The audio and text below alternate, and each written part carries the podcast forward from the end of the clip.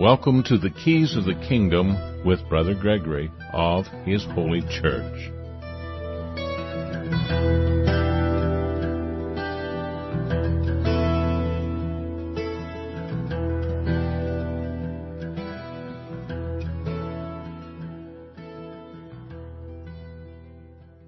Well, welcome to Keys of the Kingdom. I'm Brother Gregory, and again, we're going to be talking about the Kingdom of God. And we started this morning talking about Ecclesiastes. And Ecclesiastes is uh, written a long time ago. Nobody really seems to know exactly when. Many people think that it was written by Solomon.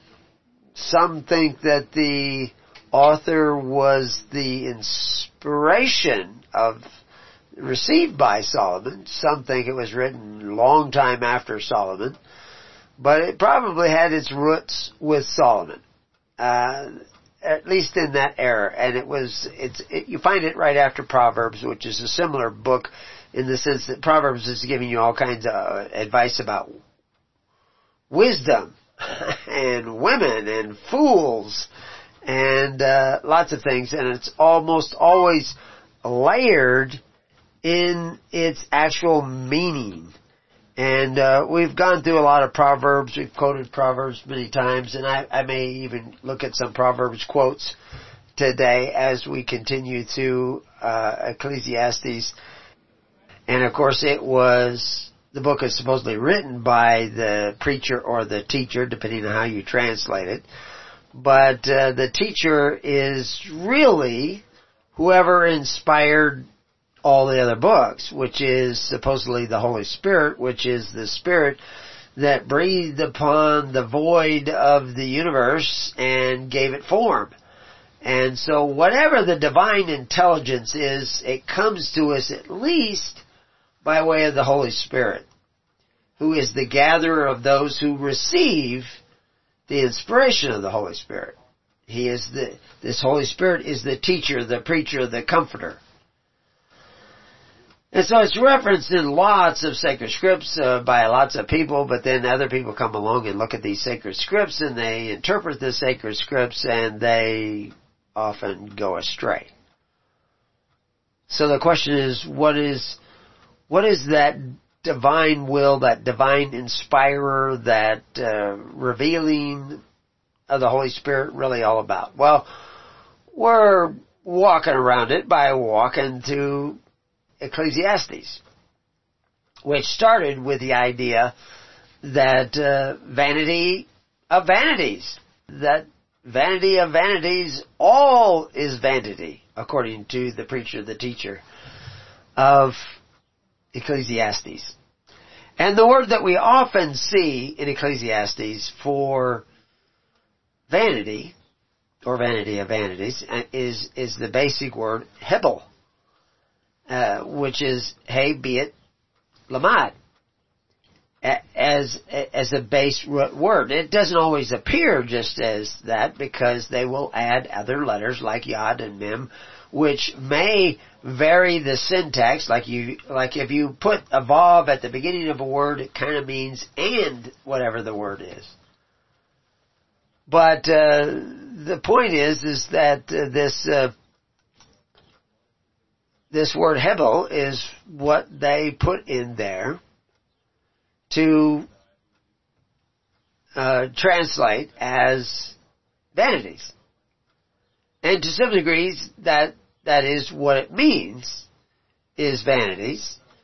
But it doesn't always just mean vanities. It, it and it's not the only word in the Hebrew text of the Old Testament that is translated vanities. There's actually quite a few words that are translated vanity or vanities. And uh, so anyway, I go through a number of these things in a page called Vanities, which of course is uh, is you know kind of a study in what these different words mean. So anyway, the word translated vanities is, like I said, is Hebel in this particular quote. And it gives them the Strong's number of 1892, and it's spelled Hey, be it Lamad. It's said to mean vapor or breath. It's not, it doesn't say it means vanities. It's translated vanities, but it means vapor or breath. And it's supposedly from a word uh, that is given the number 1891, which means to empty, or uh, they, they actually, uh, in one place they call it emptily. but it's empty. Uh, literally void. And, and we'll see that as we see some of the places that we first see that word. But I'm just going to run through some of these words real quick because that's not really the topic. It, it, but it's important to know that there's more than one word for vanity. And the other one is shav, which is nothing like Hebel. Has none of the same letters. And we see it in Exodus 27. Thou shalt not take the name of the Lord in vain. And so there's another word that can be translated vain or vanities. We see it in Deuteronomy 5:11. Thou shalt not take the name of the Lord in vain. There it is again. And for the Lord will not hold him guiltless that takes his name in vain. Most people don't understand what it means to take his name in vain. That is to say that I believe in Jesus, I'm a follower of Jesus, I am uh, uh, participating with Jesus in uh, all this stuff, but you're actually doing the opposite of what Jesus said. You're not doing the will of the Father. You're not doing what Jesus said. You're saying that you're a part of Jesus, a part of what Jesus did, a part of His holy church. But you aren't actually doing what Jesus said. So you're actually taking His name in vain because you're claiming to be a follower, but you're not actually doing what He said. Now, we have people who say, oh yeah, I'm a part of His holy church. And we say, who are you? I don't know you. I never heard of you. And, oh no, I've always been a part of His holy church. And, uh, for, for, you know, five years, ten years, fifteen years. But nobody at His holy church even knows what your name is. so, what is going on? You know, what are you talking about? How can you be a part of it if nobody at His holy church knows who you are? Now, obviously, His holy church is a phrase. It's not an institution created by me. It, we are the people here who are trying to conform to what His holy church should be, what it looks like. Only Christ can really say whether we're a part of His holy church. But there are some tells that will tell us if you're really a part of His holy church. Are you sitting down in the tens, hundreds, and thousands? Because He commanded that His ministers, His disciples, His student ministers, make the people organize themselves in such a fashion, and we see the early church doing it in 100 AD, in 200 AD, even up into 300 AD and beyond. Now, by 300 AD, at least by 319, we see another church starting to form in another pattern. Not tens, hundreds, and thousands, although they did use the tens, hundreds, and thousands. They were more of a top-down church. They were more of an indirect democracy because they, you know, like all the people of Milan elected a single bishop. That's not the way Christ said to do it you organize in the tens, hundreds, and thousands. A bishop is an overseer. And so, all that really means is that he is a minister to ministers. If you're a minister to ministers, you're an overseer of ten congregations. At least, maybe a hundred congregations. Because you got ten people, ten families, ten head, heads of families. It's always based on heads of families. And those ten people pick a minister. And they have to, if we go by the tradition of the Israelites, which was the traditions given to them by Moses, we know that the Israelites sewed the breeches of the Levites, who were the ministers of Israel. Why did they have to sew their breeches? Why are, why are they making underwear? Well, go read an article on breeches. Had nothing to do with underwear. But it sounds like it when you read the translations. Just like vanity of vanity sounds like translations. It sounds like we're talking about translations. Uh, but are we really talking about translations? See, Hebel is translated vanity 61 times. It's translated vain 11 times. In one place, it's actually translated altogether.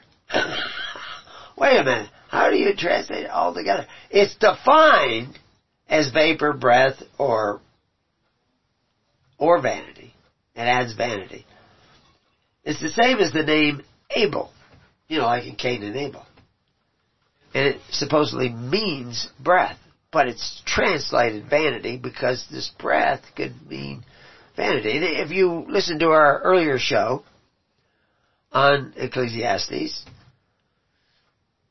the author is talking about vexing, vexation of the spirit, which is grasping at air, grasping at the wind. You see, and what is the wind? But the breath of, you know, the weather. You know, the wind is blowing because air is moving.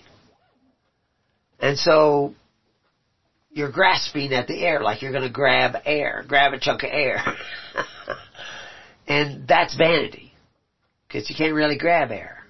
It's kind of a fruitless exercise of grabbing air.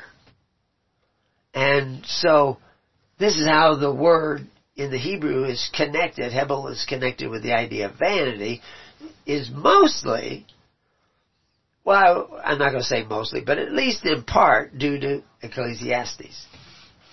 Because he, he expounds upon this idea of what is vanities. It's like grasping air.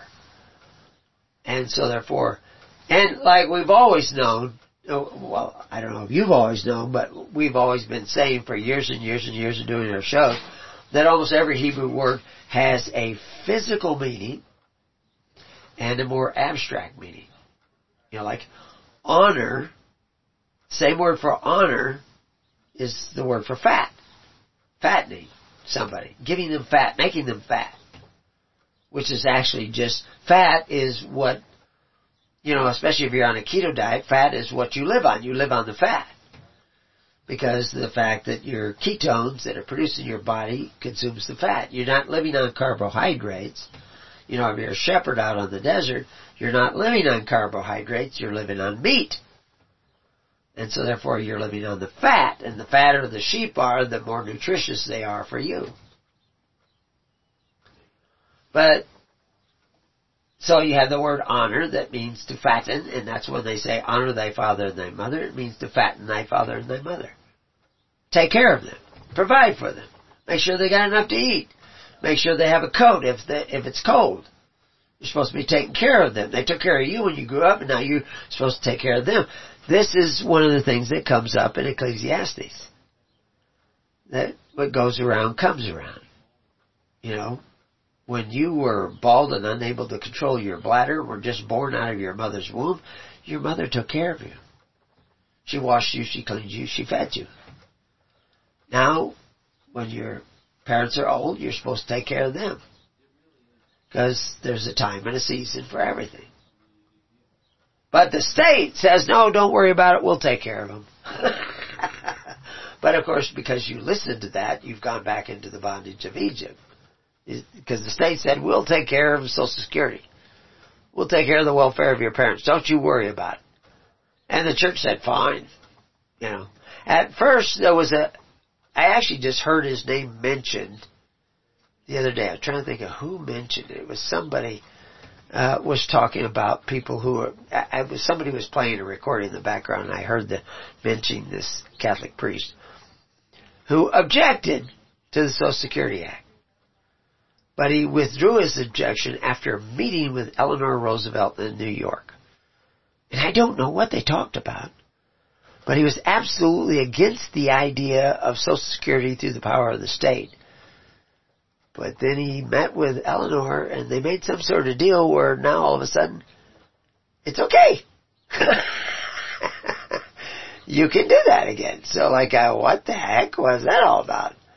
Well, actually I have I have talked in the past about what that is probably all about, but it's not the topic of today, so I may not tell you. But there's a lot more going on behind the scenes and I can't tell everybody everything. But everybody should be figuring these things out as we go.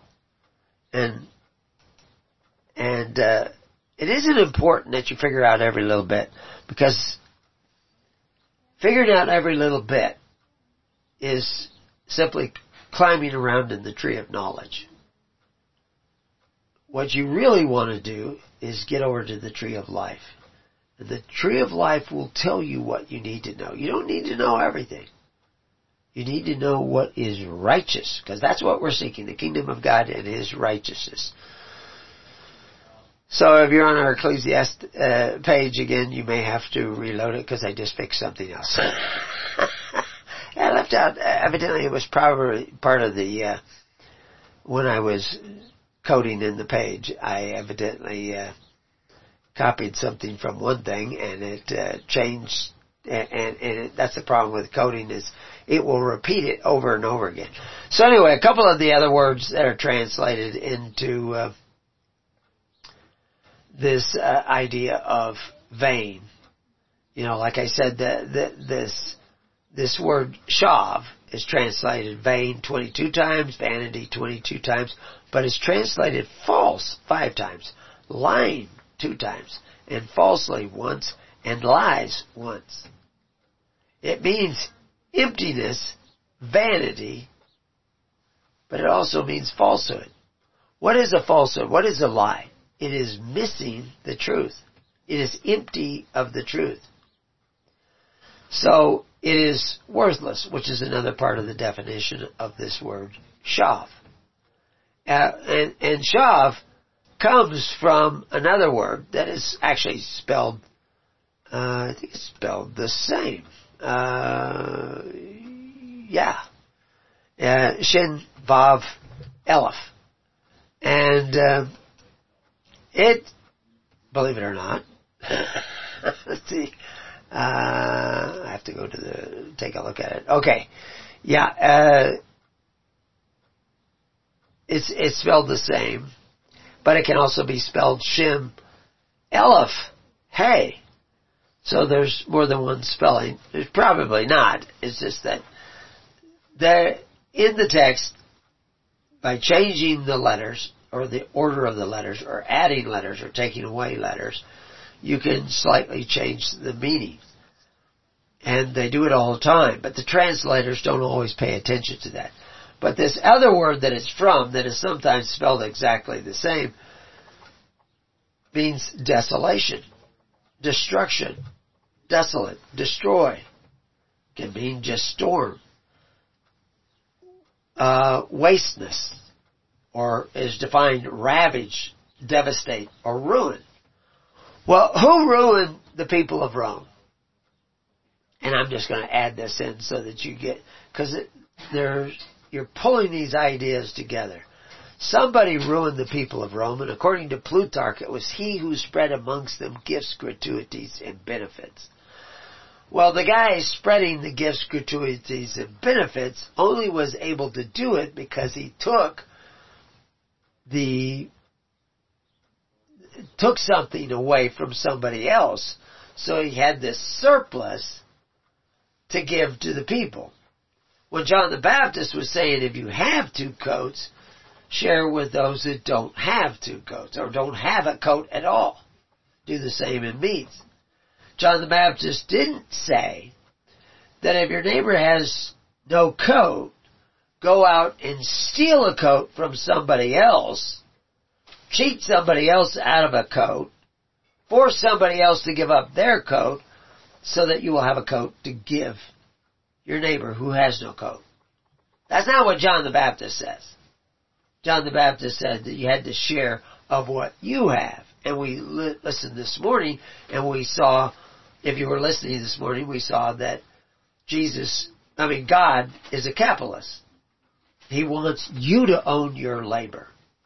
He doesn't want somebody else to own your labor. I mean, somebody else owned your labor when you were in the bondage of Egypt. The Pharaoh owned a portion of your labor you got to keep 80%, but 20% you had to give to the Pharaoh and his, and his government. That was the bondage of Egypt. So, that's, God didn't want you to return to the bondage of Egypt. He wanted the Israelites to go into the bondage of Egypt. It was built into the system that they would go into the bondage of Egypt because they sold their brother into the bondage of Egypt. If you're putting somebody into the bondage of Egypt or into some form of bondage, you yourself will go into bondage because there's a season for everything. And if you become a part of this season, you know, Caesar portrayed the Gauls. He, he, lied to them and, and, and coerced them into battles and then he sold all their wives and their children into slavery, made lots of money and gave it away to the Romans. But then Ro- Caesar was stabbed to death by his buddies, Brutus and two Brute. What goes around comes around. And that's one of the major themes of Ecclesiastes. So anyway, we looked at this word, shav, which is translated vain, but comes from the idea of ruining, desolating. And as we get farther into Ecclesiastes, we will hear them talking about the sacrifice of fools.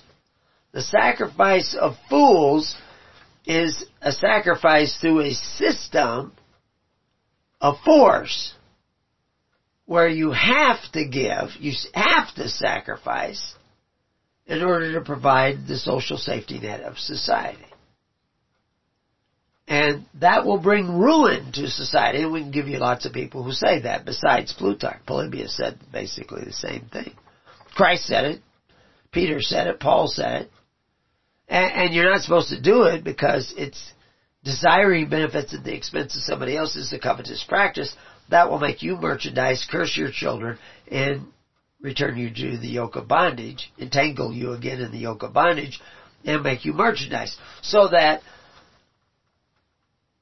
when you get your mark of the beast, which you already have, that's it, that you will belong to somebody else. You will be their merchandise because it says the, these traveling merchants of the earth have a full stock, including slaves and souls of men. Now the souls of men is when you go along with it. The slave is when you went along with it, now you're a slave. You're back in the bondage. You don't own all your labor. Like Ecclesiastes says, God intended that you own all your labor. Which is why in Deuteronomy 17, we are told never elect anybody to an office that can exercise authority that could do anything to return you to the bondage of Egypt. And of course, they elected FDR. They elected him three times. Kind of like three strikes and you're out. And he brought you back into the bondage of Egypt. Now, people listening for the first time will say, Social Security? There's something wrong with Social Security? Well, it's broke. It's been broke since its inception. It's never been solvent. And if you don't believe that, we put it down in black and white. We show you the law. We show you the rulings of the Supreme Court. Social Security has never been solvent. Now CNN will tell you otherwise, but my God doesn't live at CNN. The truth isn't at CNN, we know that. the truth is, Social Security has always been broke. And it's a system like the Corban of the Pharisees and Herod and Augustus Caesar. And it will ruin the people. And it has ruined a lot of people. But the good news is you can repent, turn around, think differently, and seek the kingdom of God and His righteousness. And there's still little time to do that. I don't know how much time because I don't know how long you're going to live. But there's another word that is also translated into vanity and vain. And it's sometimes pronounced reek or rake, and it's composed of the Hebrew letters resh, yod, kuf. And it's given a Strong's number 73A5. And it means empty or empty out. And uh, even includes the idea of idle. Like somebody who doesn't do what they should be doing, you know, and uh, but still wants to eat. he doesn't go out and grow his own food or, or earn money to buy his own food, but he still wants to eat. And we talked about that a little bit this morning in Ecclesiastes where, Ecclesiastes where, uh, he didn't do the work, but he still wanted to eat. He was, wanted to count it as his portion. And, and there's plenty of that's called the entitlement syndrome. And it's, it's been around for a long time. If we read in Leviticus 26:20, we can read, and your strength shall be spent in vain.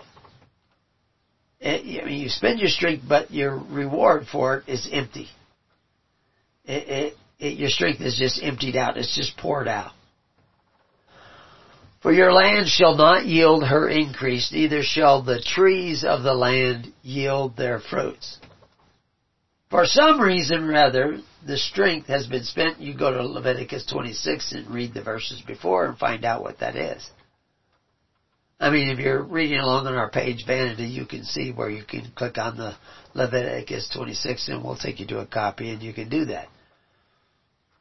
But Job 39:16 says, "She is hardened against the young ones, as though they were not hers."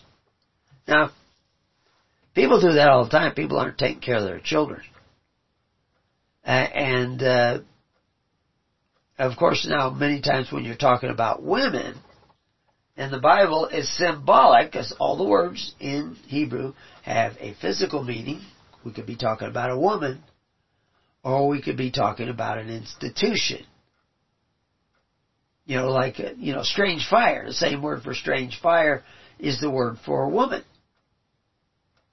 So are we talking about a strange woman or are we talking about strange fire? And the church is supposed to be a woman identified as a woman. I mean, you have the, the harlot woman riding the back of the beast. That's the false church. And all the daughters of the false church that are mentioned in Revelation, these are all institutions. And why a woman? Because the church is supposed to be the caregiver of society.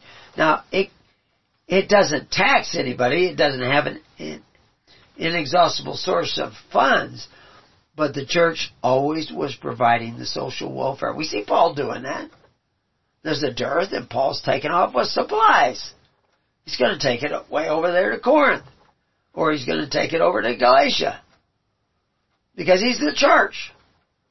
And he's practicing pure religion. He's, he's going to take supplies to somebody to help them out. And he's going to get those supplies because somebody gave donations. Free will offerings which is what Moses required. If you were going to take an offering to the Levites and give it to the Levites, tied to the Levites with this offering, had to be a free will offering. It couldn't be a forced offering. Why? Because if it's a forced offering, you're back in Egypt again. It's, it's an offering, it's sacrifice, but it's by force. So, that's the sacrifice of fools. Now, you still may owe it because you've taken a vow. And of course, this morning we talked about Ecclesiastes talking about those who take a vow. And we'll talk more about that. But anyway, if we go to Genesis 37:24, we see, and they took him and cast him into a pit. And the pit was empty. That's the same word. Rake and rake. 7386. There was no water in it. And so anyway, you can read Genesis 37 and find out more about why they use that particular word there. Now, this word, word reek or rake or rake, we also see mentioned by Christ. And we see it in the Greek text. And we see it in Matthew 5:22. But I say unto you that whosoever is angry with his brother without cause shall be in danger of judgment, and whoever shall say to his brother, Raca, empty, Reke, rock, empty, shall be in danger of the council. But whoever shall say, thou fool shall be in danger of hellfire. So we can go into that, and we've gone into that before in detail, but it's just interesting to note that this particular word that is sometimes translated vanity is uh, is referenced in the New Testament in that Matthew quote. And again, in the Hebrew, it's resh yod kuf, and it's it's from the word uh, seven three two four, uh, which anyway, it's translated vain, vanity, no purpose, empty, vain thing, but it actually means emptiness. You know, without uh, idle, without doing the work that you should be doing. So, and and it's from this word that mean, that is a verb that actually means to make empty. So anyway, so that's a, another word that is translated vain. Now, if you're just reading the English text, you you don't know which one that you're seeing there. Are are, are you seeing the word hebel? Are you seeing the word shav? Are you seeing the word reek or reke? Uh, or are you seeing the word tohu? Because the word tohu also is translated vain and vanity. But it's also translated confusion. And uh, it first appears in Genesis 1 2. And the earth was without form. There, that word, without form. That's the tohu. And void, and darkness upon the face of the deep, and the Spirit of God moved upon the face of the waters. So that first appearance of this word tohu is without form. But later on, it is translated vain four times, vanity four times, confusion three times, without form twice it appears as that. But it also appears as wilderness. Sometimes when they say wilderness, there's other words they translate wilderness. Wilderness means that it's, you know, like the trees are, it's not an orchard. It, it, it's, it's a little bit more chaotic. It, it doesn't, it's a little more formless. It's wilderness. But it can also mean a wasteland. And it's even translated waste or empty place. But again, empty place is a little bit like that word empty. So even though it's completely different letters, uh, it has, again, it touches a little bit on that idea of emptiness without form, void, etc. Still, there's another word that is translated vain or vanity, or certainly vain, and that's safa, which is shin, uh, pi, or pay, uh, hey. And it's, it's actually most often translated lip. But it's also translated bank, like in the bank of a river. Or brim, the edge of a lake. Or it's actually even translated edge. Well, your lips is the edge of your mouth. But it's also translated speech and shore and border and side so it's translated, but twice, twice it's translated vain. And we see it in 2 Kings 18:20. Thou sayest, but they are but vain words. So, how did they get vain words out of that? I mean, it's it's about it lips, and lips are a lot of times about speech, but somehow or other they interpret it as vain words. And we see the same phrase in Isaiah 36 5, where it says, but they are but vain words. And, and to be honest, they, they are but is not actually in the original text. They just added that to, but the idea of vain words, they say, I say vain words, counsel and strength for war. Now on whom dost thou trust? That thou rebellest against me. So that was the actual sentence. And, and Second Kings and Isaiah 36 are duplicated sentences, so that's why you, you find it in there. But in those, it's translated vain. But, like I say, most of the time it's translated lips. But there's another word, sheker.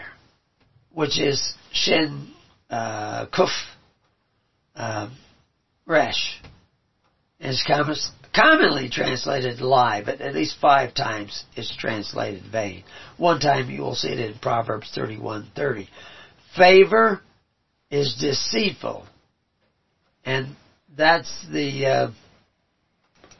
Uh, uh, I'm not sure which one that is, but that's another word that is translated vain, and I'll I'll have to look that up, but uh, I'll put it in the notes. Uh, beauty is vain. That's a, another word that's translated vain. But uh, a woman that feareth the Lord, she shall be praised, and the word sheker is into into deceitful because the word hebel is already translated vain. So the 1892 that's hebel, but the deceitful, which is a word that is often translated vain, is translated deceitful because they already have the word vain there. But the five times where we see this word translated vain is 1 Samuel 25:21. Now David said, Surely in vain have I kept all of this fellow hath in the wilderness, so that nothing was missed of all that pertained unto him, and he hath requited me evil for good. So somebody was given him evil for good. You can read that in 1 Samuel 25. But Psalms 33, David uses it again, and a horse is vain thing for safety. In other words, a horse is not going to save you. Neither shall he deliver any by his great strength. What really David is talking about is that God delivers us. And we talked about that this morning when we showed you that if, if you follow the ways of God and you literally belong to God, because you do what God says you're supposed to do, not because you, you say you believe that you belong to God, but you actually are a doer of the word, then God can protect you like he protected the Israelites when the armies of the Pharaoh came down on them. But this is why when we were going through Exodus, I pointed out that there were a group of Israelites and certainly Egyptians that did not follow Moses. They went off a different route. They thought, I'm not going down that wadi. I'm not going, I don't know why, but they decided to go the standard route. We never heard of them again. But the ones who followed Moses and and tried to some degree to do what Moses said, God intervened and protected them from the Pharaoh. And, and this is something you should believe in, but I'm not going to require. But a horse, an army, your, your supply stash, those, your, they're not going to save you. What's going to save you is the power of God. And the power of God is real. And a lot of people talk about it, but when you know that the power of God is real, then people are actually doing what Christ said. That's how you tell. Jeremiah 8 8, how do ye say, we are wise and the law of the Lord is with us? Lo, certainly in vain made he it the pen of the scribes is in vain. Lo, certainly in vain made he it, the law. The pen of the scribes is in vain. You read the law, you recite the Ten Commandments, you say, yeah, I, I follow the law. I mean, it's like the Levites, or not the Levites, but the Israelites who want to keep the leaven out. So they have a holiday where we have to get all the leaven out of our house and we take it over to our neighbor's house and we leave it there for seven days. Then we can go back and get it. Because they think they got the leaven out. But they don't know that, and again, the word leaven also means cruelty. So they got the yeast out of the house, but they didn't get the cruelty out of their house. Because they're still depending on men who exercise authority one over the other to take care of the needs, needy of their society. And they shouldn't do that. So anyway, uh, back to uh, uh, that word sheker. So it shows up. There was a couple other places, but we don't need to go through all of them. Another word that's also translated vain is avin, and you see it in Zechariah. As a matter of fact, there's six uh, six other places that shows up, and I have them on the page of vain and vanity. And I also give several other exam uh, examples. I mean, it's in Zechariah too, but it's also, you know, if you read, I have Zechariah one and two. I think I have it all the way up to verse three. Yeah, I have verse three in there. Mine anger was kindled against the shepherd, and I punished the goats. For the Lord of hosts hath visited his flock, the house of Judah, and hath made them as his goodly horse in battle. Well, he didn't make anybody horses. I mean, it's not like, you know, um, Cinderella, where you you turn people into horses or or mice into horses or no, it these are metaphors. He didn't punish goats.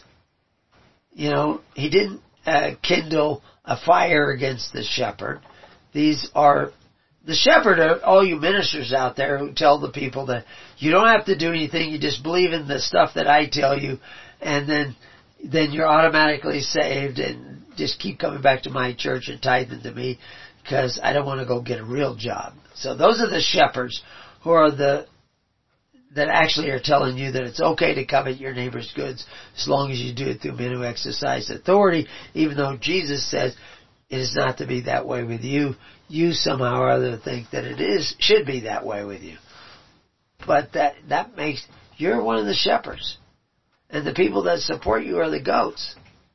Because they're not following sheep, uh, that, they're not following Jesus. They're not his, they don't hear his voice because he said you are not to be that way.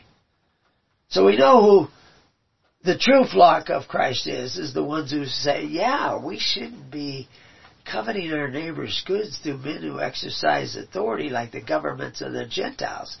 Because Jesus said exactly that. You're not to, you've seen the governments of the Gentiles who call themselves benefactors, but exercise authority one over the other.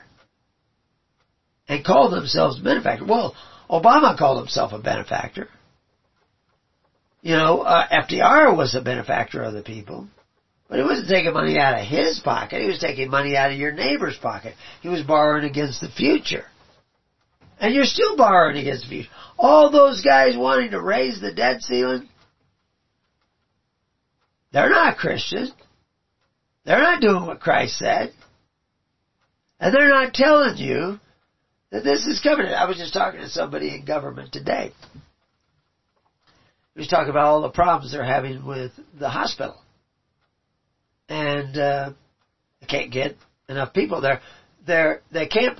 They're, the services are dropping. They're the, you know the walk-in uh, services at the hospital are, are going to only be a couple days a week because they're they're running out of money. They're running out. Of, they got a lot of money. They were given a lot of money, but they've had to hire all kinds of traveling nurses because they required everybody to get the vaccination and a lot of nurses quit. They did the same thing up in in some of the other hospitals. But they could hire traveling nurses. Now, well, they must be all vaccinated, right? No, traveling nurses weren't required to get vaccinated. Why is that? Because they wanted to bankrupt all the hospitals. Whoever designed this plot, this conspiracy, they offered people money to coerce their employees to get the shot. A lot of the employees got the shot. Some of them are dead now, but a lot of them didn't get the shot. Some of them are are are now doing other things because they were literally forced out uh, they they actually say, well, nobody held anybody down. No, but you threatened to take their job away. You threatened you you laid them off. We we saw that in many places, And, and you did threaten them. I mean, there's all kinds of lawsuits now going after them, but a lot of the damage is done. They don't care because eventually they'll crash the banks. But right now, they're just bankrupting all these hospitals that got this extra money that was supposedly coming to them, which was all just coming out of, it was all, it wasn't coming from the government. No money comes from the government. It comes from your neighbor. But you're okay with that. You're okay. You, you've become accustomed to taking away from your neighbor so much that you don't even think about the fact that all the benefits you get from government are taken away from your neighbor you know, one of the top economists in the world, or, in, as far as I'm concerned in the world, but at least in the United States, was pointing out that Social Security has been bankrupt for a long time. It can't give you anything without forcing somebody else to contribute. I mean, literally forcing them with a gun to contribute. Under threat of arrest, threat of being put in jail, threat of their property taken away, all that stuff. Because it's a system based on force. It's not a system based on charity like Christ said, like Moses said, like Abraham said. It's a system based on force like Nimrod said, like Cain said, like the king of Sodom said, like Caesar said, like Pharaoh said. You see, you're on the wrong side of history. But the good news is you can change sides. But bad news is you've taken a vow. You've taken, you've given consent. Taken a pledge. And people say, well, where's the contract? Well, it's easy to show. That's why I wrote a whole book showing you the contract. Yeah, a child should be able to figure it out. My daughter read the book when she was 12. She, she knew. Yeah, this makes sense. Now, of course, I didn't just take it to 12 year olds. I took it to top lawyers in the United States, uh, guys who wrote law books, guys who have been in front of the Supreme Court so many times I couldn't even count them all. I read it and I said, whoa, wow, this is it. This is true. But a lot of people have read it and they still don't get it. I'm just telling you how you got in the bondage of Egypt. You were willing to covet your neighbor's goods. And you were willing to go to men who exercise authority to force your neighbor to contribute to your welfare. And you signed up for that system. Which Christ said was you were not to be that way. And all your preachers didn't tell you. Well now, the anger of the Lord is kindled against those shepherds. Now some of them did it for all kinds of reasons, and fortunately I don't have to decide which ones are in trouble and which ones may have a reprieve in Christ's name. I don't have to decide that. God will decide that. And He's deciding it as we speak. He's deciding it as you're listening. Because you're either going to repent and say, whoa, we have gone the wrong way. We need to turn around. And then, you know, Sam Harris and all the other goats. I always pick on Sam Harris, but he's the one who said a goat is a goat is a goat. well, obviously, God was not punishing goats. It's a symbol. It's a metaphor. You know, he wasn't turning people into horses either. So anyway, I give a couple other examples and I show how, you know, the same word is translated vanity in one place, when you find it in a verse like Psalms 41 6, they translated iniquity.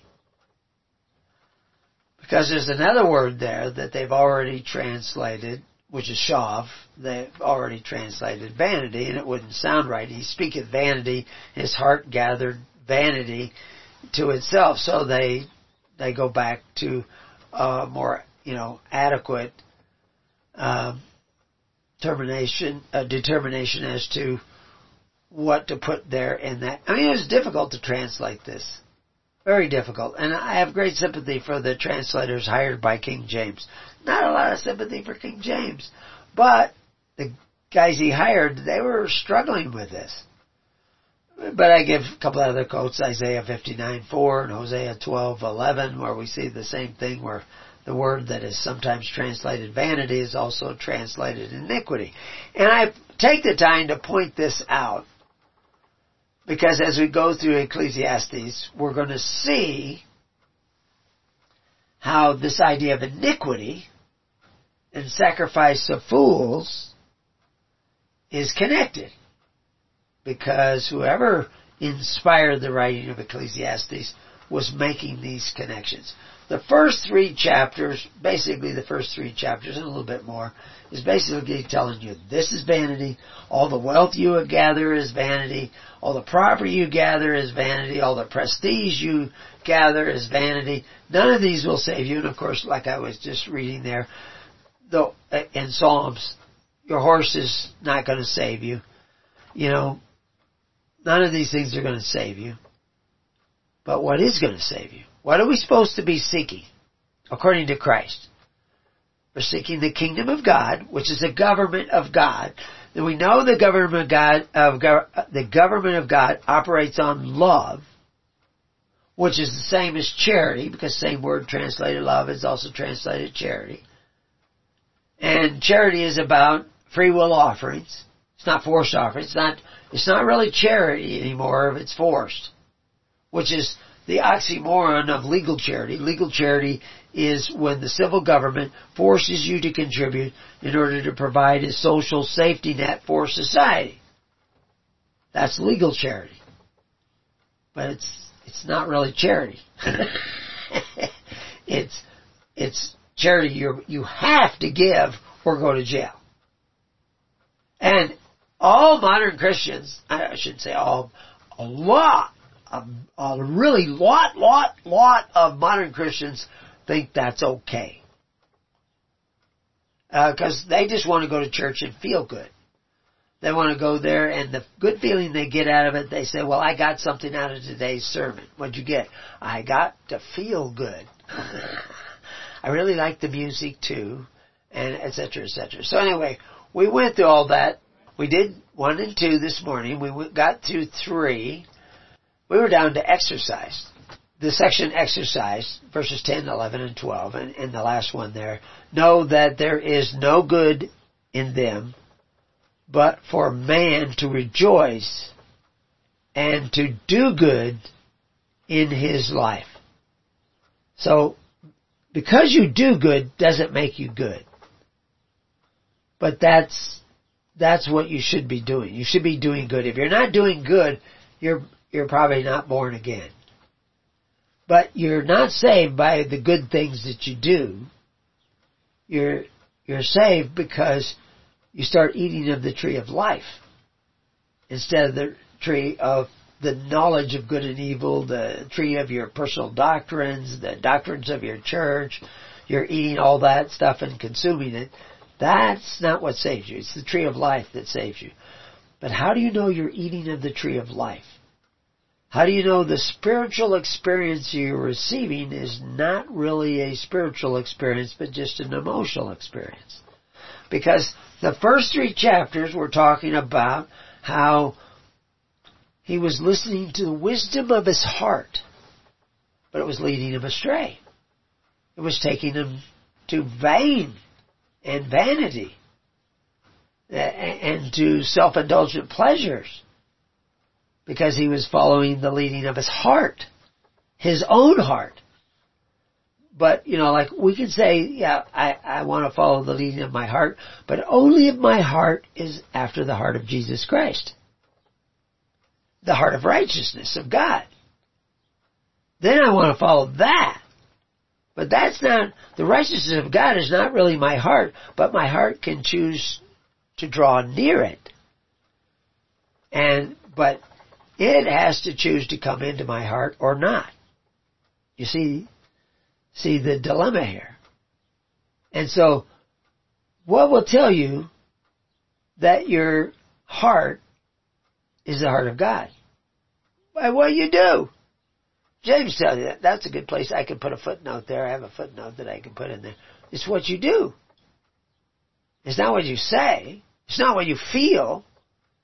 Because the guy who was following his heart, he felt like this was going to make me happy. But it didn't. It was empty. It was vanity.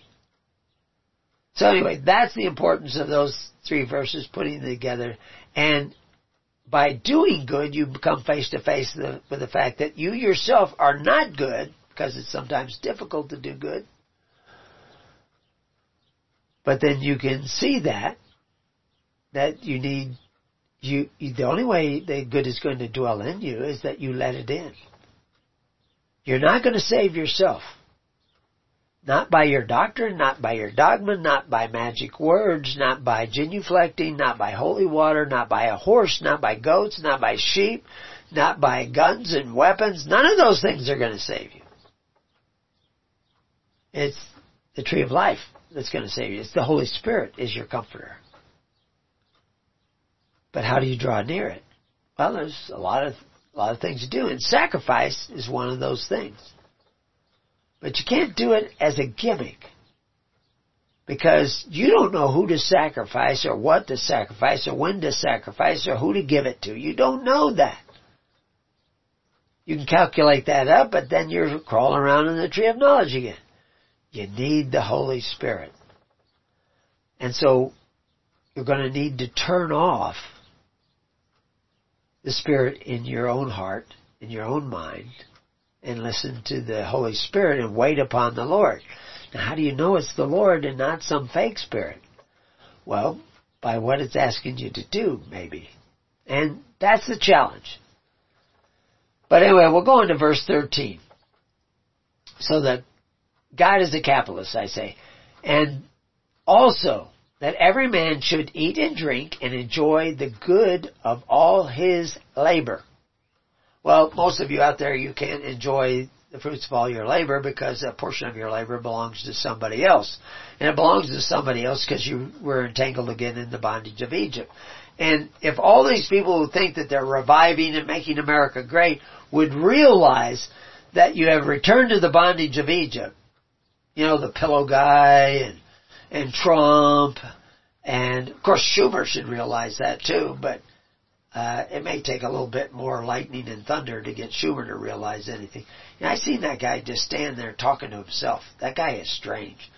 But uh, uh we had a guy just on a road outside, uh, and I saw him from a distance, and all of a sudden he laid down in the middle of the road.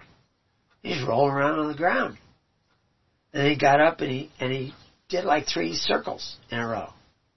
And then he laid down, back down on the ground and he kind of rolled around and he turned on his face and, and then he was on his hands and knees and then he got up and he turned the circle and I thought like, what the heck is that guy doing? you know, I mean, if he was just laying there rolling around on the ground, I would have run down and see if he needed CPR or something. But he would get up and, and I, I couldn't figure it out.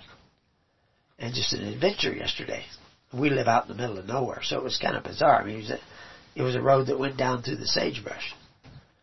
And then I saw two guys walking up from the lake, and they were walking in kind of odd clothes for out here, and walking up, and they were very slow, and they were kind of watching them. I thought, well, like, they they were way closer than me, and maybe they could see something I didn't see. And, and eventually, I I wasn't going to go down without my phone, so I went in the house and got my phone. I mentioned it to my son that there's somebody down there is crazy. and so he jumped in the car and he went down and I went down and put, I put the, I didn't go all the way down, but I put my dog in the car, in the truck, but the dog can get out. If I call him, he can open up the window and get out. He knows how to do that. so he could get out and come a running, but and then I went, was going out in the field to check something and I could cross the fence. I could see, you know, these guys jump my son or something. But it ended up that the guy was evidently having a bad trip or something and, and the other guys said that he, they're watching him really close and they're hoping he comes to it. He's had a lot of problems and, and they're just kind of waiting for him to kind of, kind of wear off. So I don't know, they're down there evidently taking drugs. So um, they they didn't look like druggies.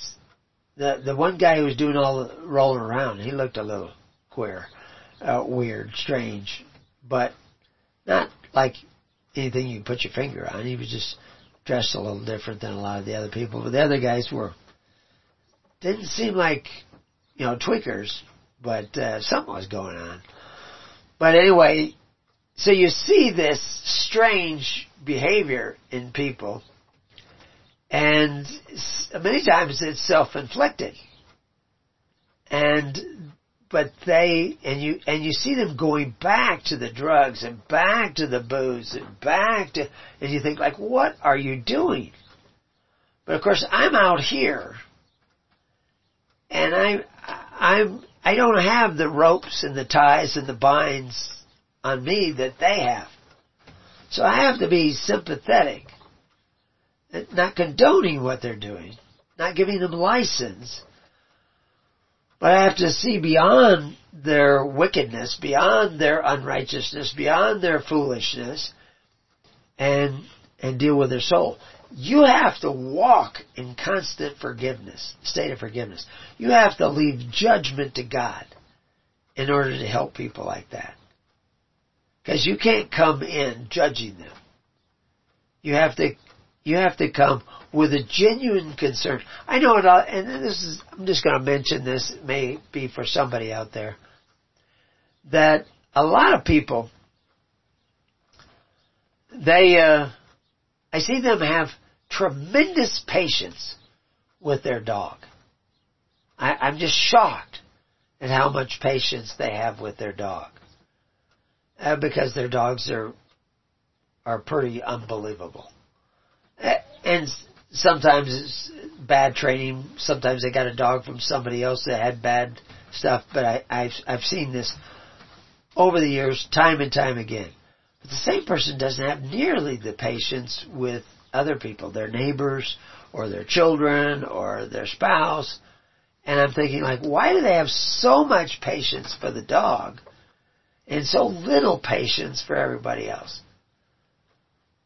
And I can I can see it. I don't know if I can explain it to you. but it's something they need to look at. Why are why am I so t- See, I'm not really my dog is disciplined. Doesn't always do what he's supposed to do, but he knows when he has stepped out of line. And, you know, I cuz I don't tolerate it's it's very important that anything with that many teeth who's that fast be obedient and disciplined Because he's going to run up and bite somebody if you don't have him obedient and disciplined. But it's, it's still a living creature. But our fellow man, that's a living creature too. And we have to have infinite patience with them. We have to have as much patience with them that we would want God to have with us.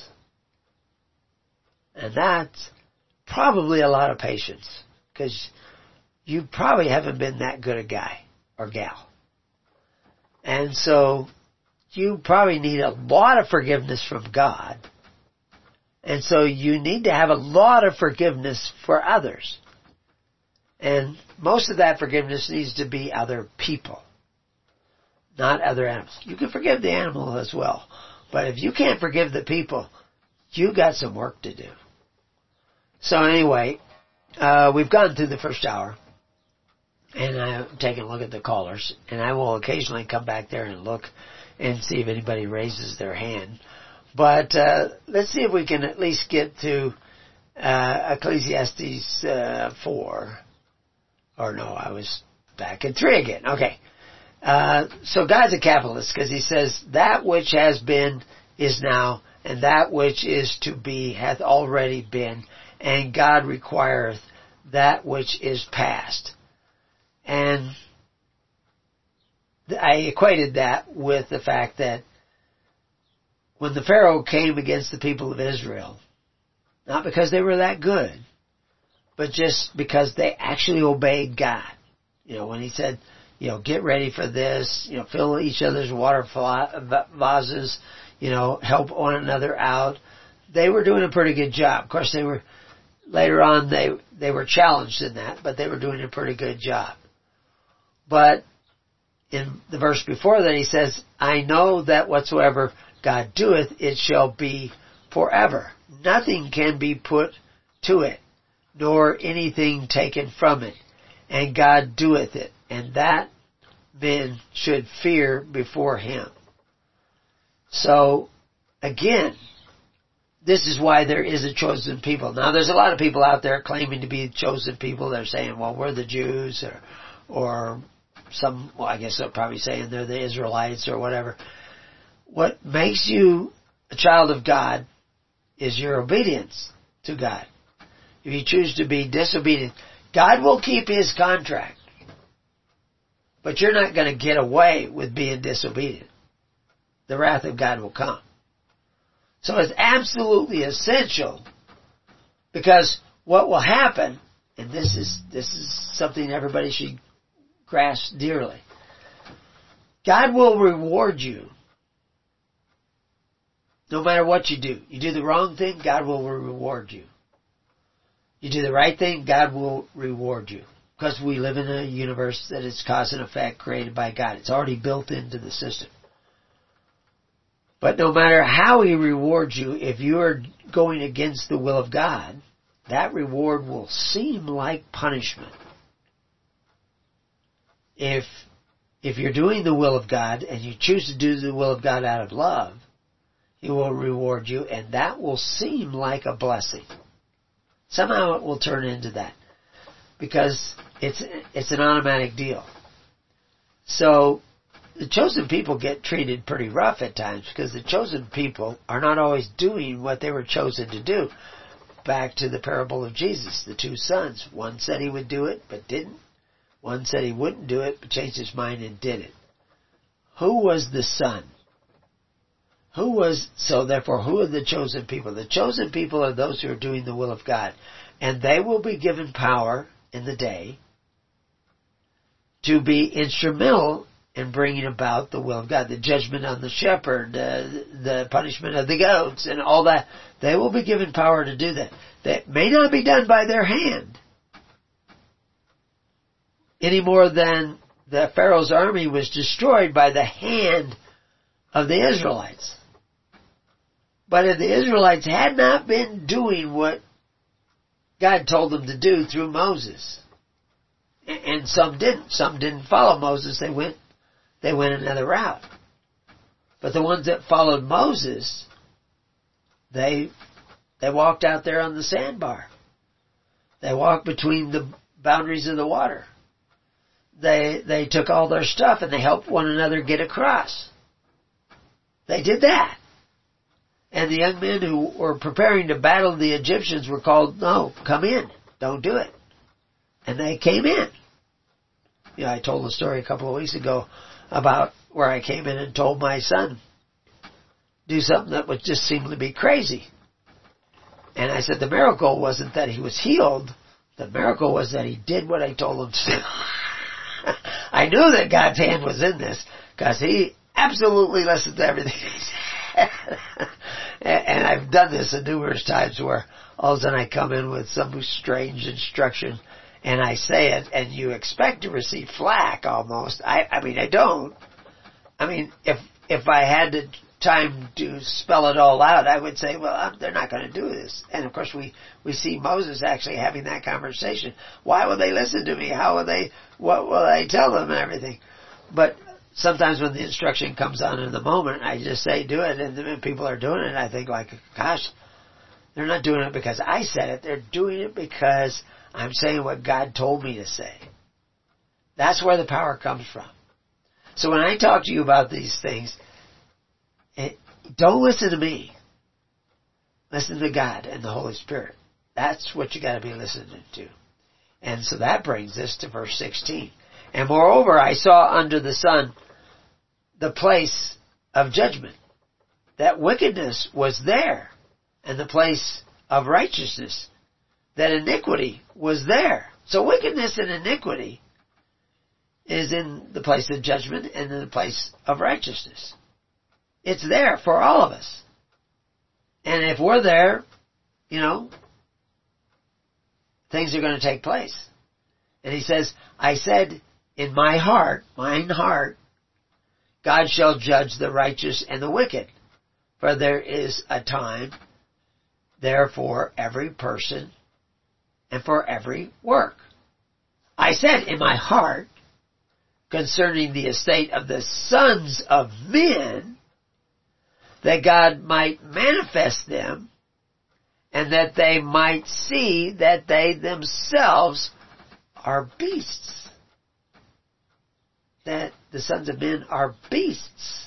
And it's a, you know, it's not the living soul word that, that, you know, the, the beasts of the field word that we see. It's another word. It actually means beasts, herd animals. That men are beasts. We have an animal nature to us, is what he's telling us. And men need to see that we have that animal nature. It's not something we should deny. It is something that we should not give in to, but we can't resist it. But God can resist it. We can't resist it any more than we can resist the Pharaoh. We, we can't stop our animal nature any more than we can stop the Pharaoh. There's, there's the metaphor that you can add to this. But he goes on in verse 19, For that which befalleth the sons of men befalleth beasts. The same hormones going through the beasts of, you know, I won't say beasts of the field, the beasts is going through you. That, that's a Jordan Peterson, you know, the lobster, he's, he, he has the same hormones in him that are controlling his actions. They're also in you. But salvation isn't a matter of hormones. Holy Spirit isn't a matter of hormones. You know, which is why they're destroying all these children with hormones. That they're reducing you to flesh. They don't want you to see the Spirit. They don't want you to live in the Spirit. Because see, if you live in the flesh, what happens to the flesh? The flesh, you're made of stardust, and you will return to stardust. Even one thing befalleth them, as the one dieth, so dieth the other. Yea, they have all one breath, so that the man hath no preeminence above a beast, for all is vanity. All that is vanity. All that, our beast nature, our hormones, all these things, that's all vanity. It's all emptiness, which is why we went through the word vanity, so you can see that vanity is emptiness. It's without form. It's without the form of God. It, it is we were made in the image of God, but if you give into your base nature, you're no longer of the image of God. You're no longer a child of God. You're a child of the beast because you are a beast. But if you let the Holy Spirit of God breathe into your heart and into your mind and into your soul and right upon your heart and mind, then you will not just be dust. You will be something else. Number 20, all go unto one place. All are of the dust. And we're talking about the beast. And all turn to dust again. That's what that is about. It's about the fact that if we give in and follow after our beast nature, we will turn to dust.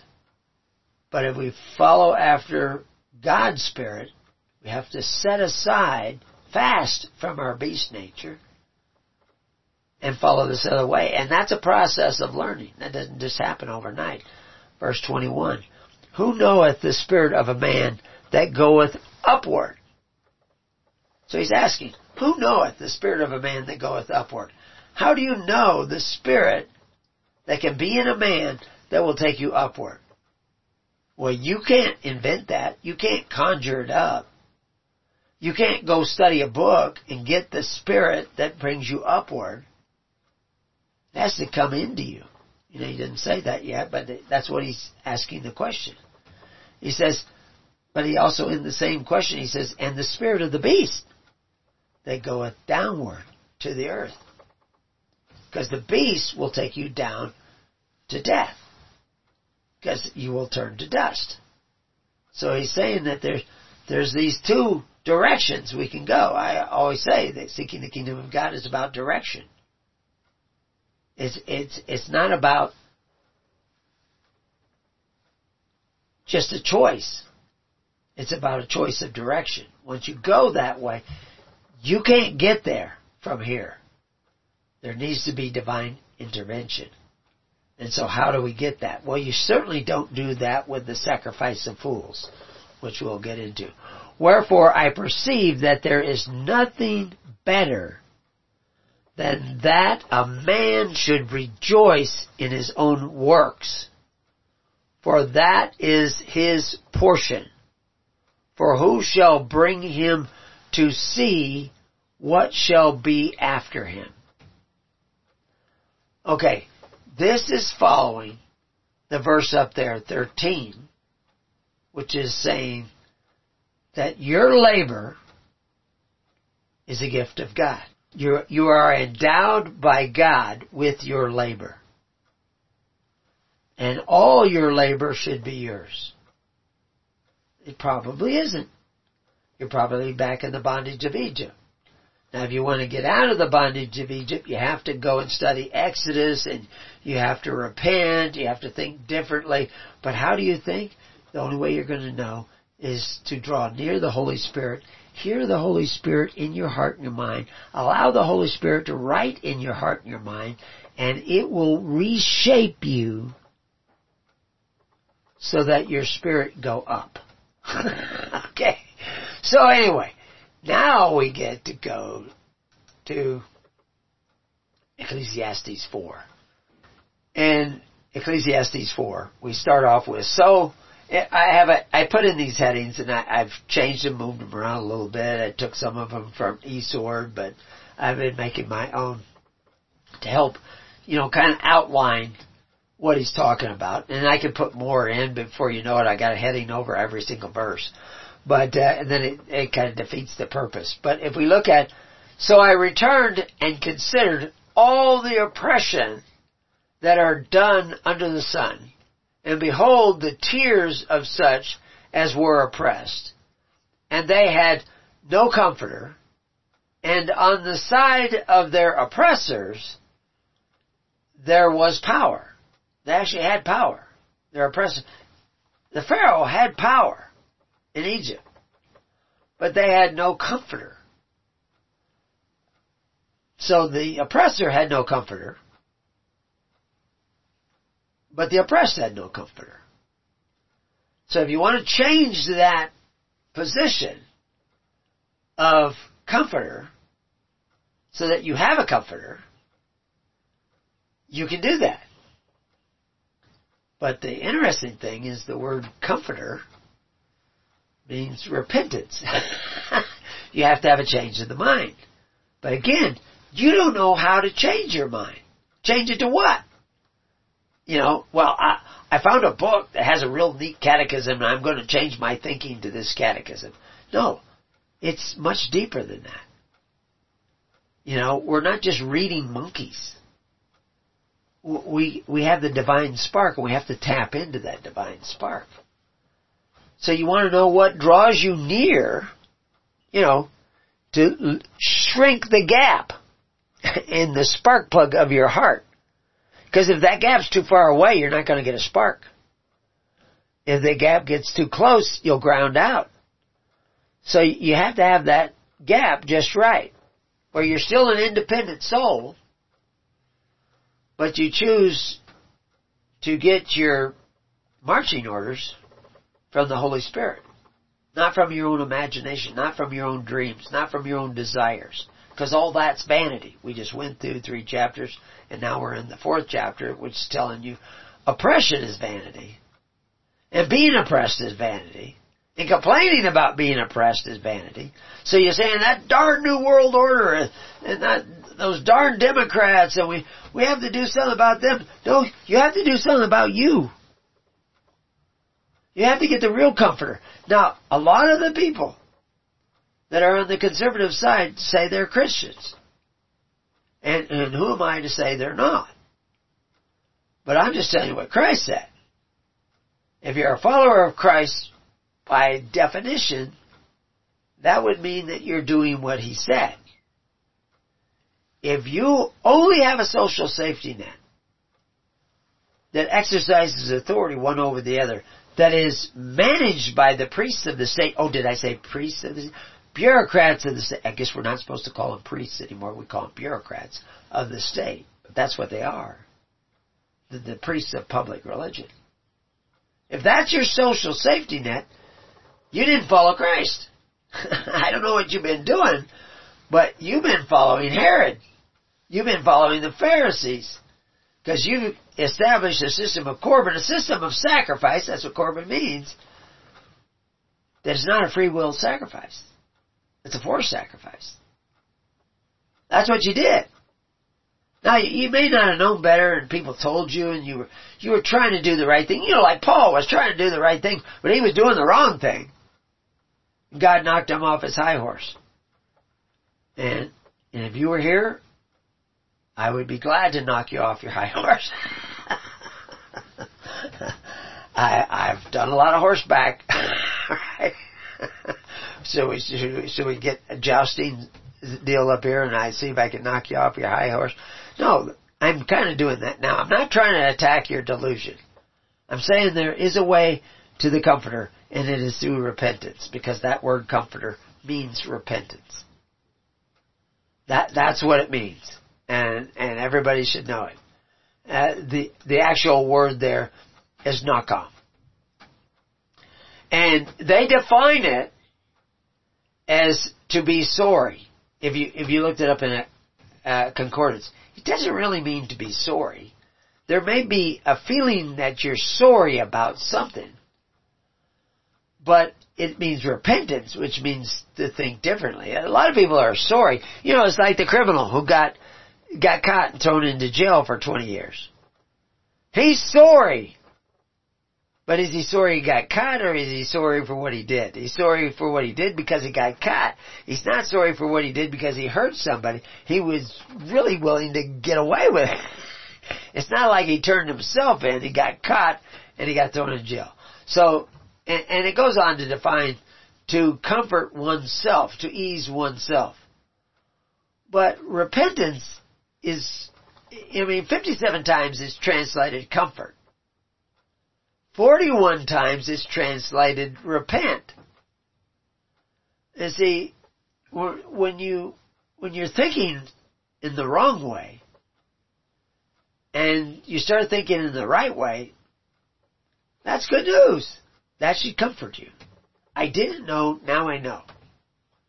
I was, I was, you know, it's like you've suddenly discovered I thought I was standing on a pebble on the road and I found out I was stepping on somebody's toe. And I said, hold on, is that your toe? I'm sorry. I, I, I never meant to step on your toe. I have repented. I lifted my foot and I'm no longer stepping on your toe. But this nakam, and we could study that word for quite a bit. Because it's a root word, but it's, it's, the essence of the word is not merely them. It's, it, it's Nun uh, Chet uh, Mim, I think is how you spell it. So what does that mean? Nun Chet Mim.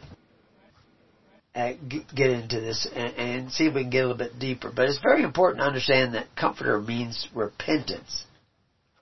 And that's where the comfort comes from is that we're changing the ways. We've, I returned and considered oppressor and the oppressed. Wherefore I praise the dead which are already dead more than the living which are yet alive, but are oppressors and oppressed. Yea, better is he than both they which hath not yet been, who hath not seen the evil work that is done under the sun, which is oppressing and being oppressed. Again, I considered all travail and every right work that for this a man is envied of his neighbor. This is also vanity and a vexation of the spirit, of grabbing at the wind.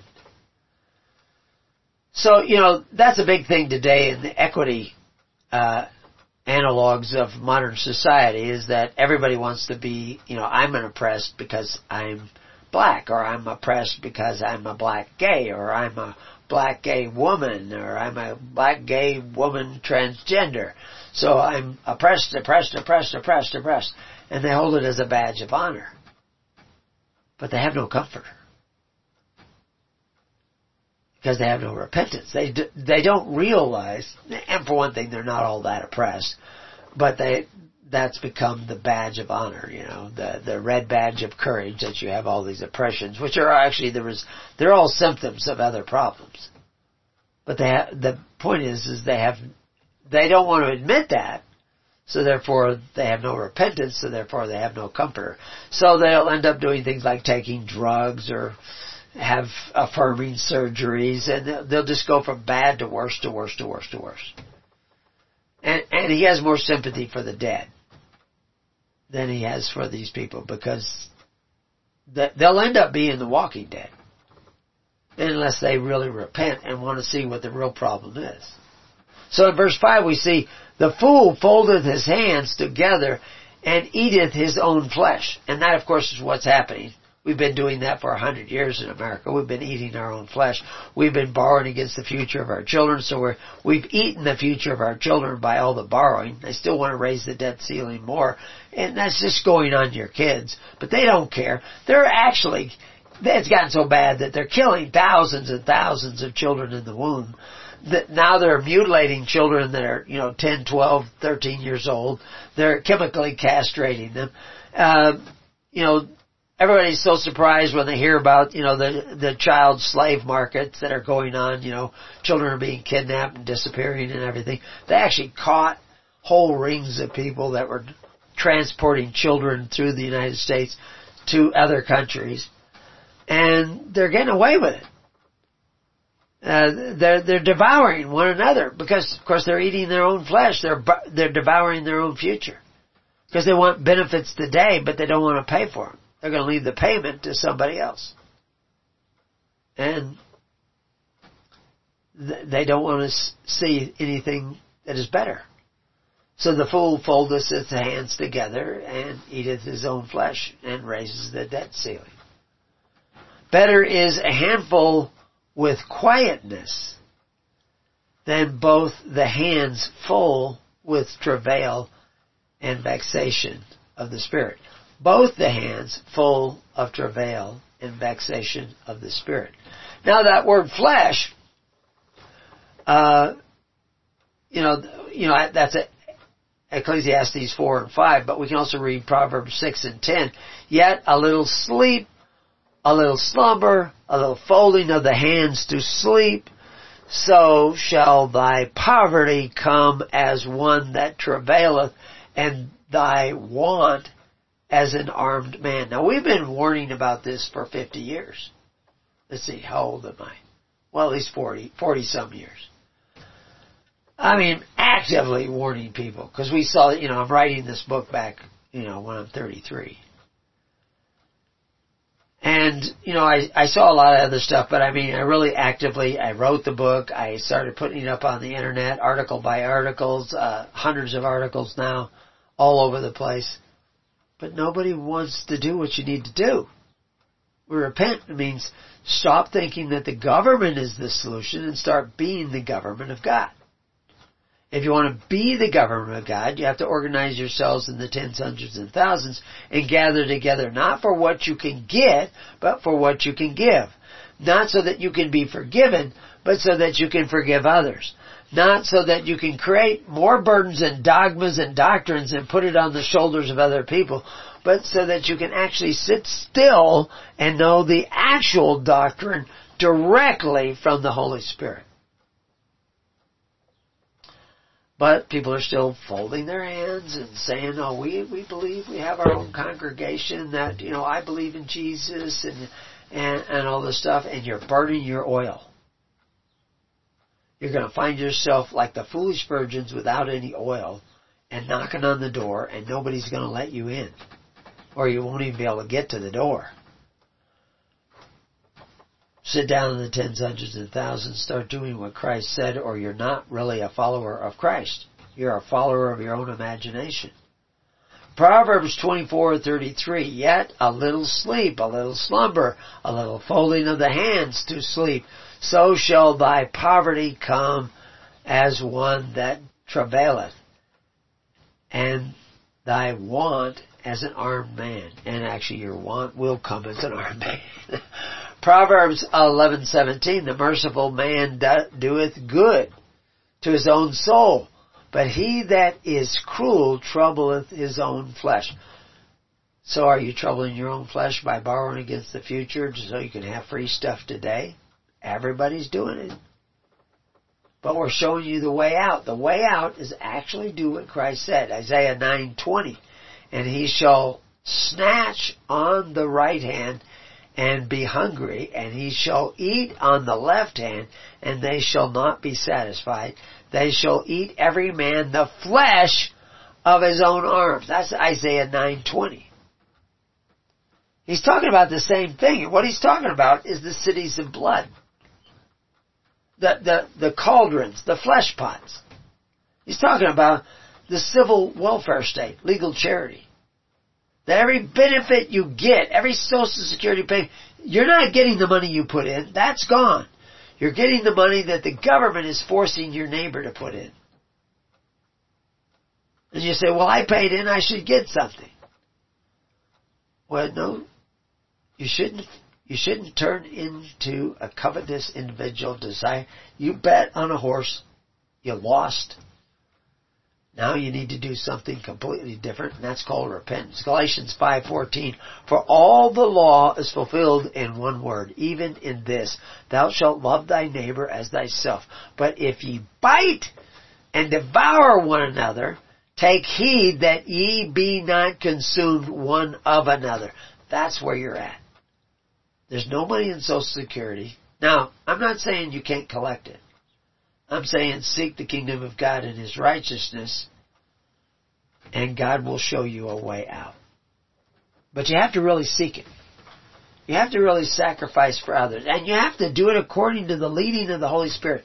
It is absolutely essential that you learn to listen to the Holy Spirit. And meditation is a good way to start. It's no guarantee, but I mean, it's just like if you want to get upper body strength, you gotta lift weights. You gotta work out. I, I mean, you don't have to actually lift weights. We used to call it pumping aluminum. We used to change hand lines. I, I do a lot of physical stuff. They try to keep me in shape for as old as I am. Second Corinthians, Second Corinthians eleven twenty.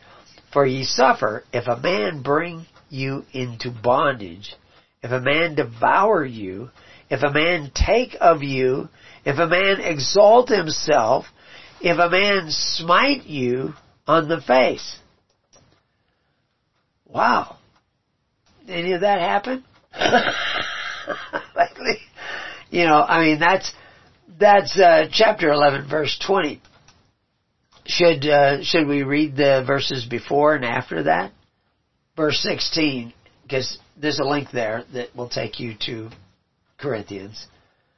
It says, I say again, let no man think me a fool, if otherwise Yet as a fool receive me, that I may boast myself a little. That which I speak, I speak it not after the Lord, but as it were foolishly in this confidence of boasting. Seeing that many glory after the flesh, I will glory also. And so he's, he's calling himself out while he's doing this thing. So he's, he's setting the scene. For ye suffer fools gladly, seeing ye yourself are wise. Sounds like modern elections. For ye suffer if a man bring you into bondage. But you are in bondage. But he didn't bring you into bondage. You brought yourself into bondage. I speak as concerning reproach, as though we had been weak, howbeit when, whereinsoever any is bold, I speak foolishly. I am bold also. So he's telling you that, see, he, th- this whole section, it, it was about, you know, people who robbed churches. And, and that's what Christians were accused of. I mean, Stephen was accused of pilfering funds that were supposed to go to the Pharisees. No, Stephen was a minister of God in a separate government. And when people got the baptism of Jesus Christ, they were no longer in the government of the Pharisees, they were in the government of Christ. This is why the apostles are working daily in the temple. They have another system. It's based on charity. Now everybody back then understood that. Because the Essenes had been doing that even before Christ.